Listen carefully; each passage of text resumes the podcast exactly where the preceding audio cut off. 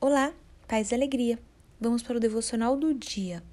A recompensa da humildade e do temor do Senhor são a riqueza, a honra e a vida. Provérbios capítulo 22, versículo 4. O que eu ganho com isso? É assim que começamos a negociação, quando nos pedem algo, né?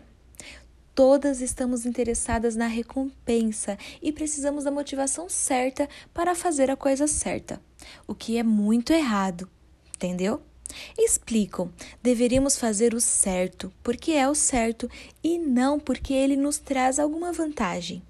O autor de Provérbios já traz uma lista sintetizada de recompensas para quem, sabendo qual é o seu lugar no reino, se submete ao Senhor, com respeito por quem ele é.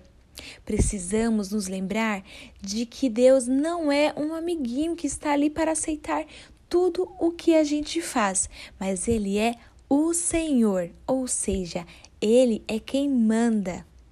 A lista contém três itens essenciais que englobam a vida: riqueza, reconhecimento e vida longa.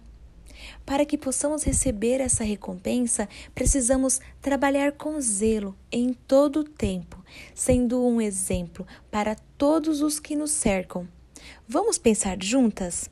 A humildade de espírito revela quem de fato somos, pois Deus chama para si servas piedosas. Quando nos humilhamos, assumimos a posição inferior para dar lugar ao Senhor. É como cantamos naquela canção: Ó, oh, vem Jesus e toma o teu lugar. Essa humildade nos prepara para os dias de honra. Então, para você que procura por respostas às perguntas dessa vida, tais como ser feliz, como ter um casamento abençoado, ter um bom emprego, ser realizada e etc. Aqui está.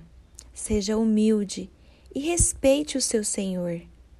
Pois o coração orgulhoso não se submete a nenhum governo, mas nós sabemos quem é o Rei e desejamos servi-lo ardentemente.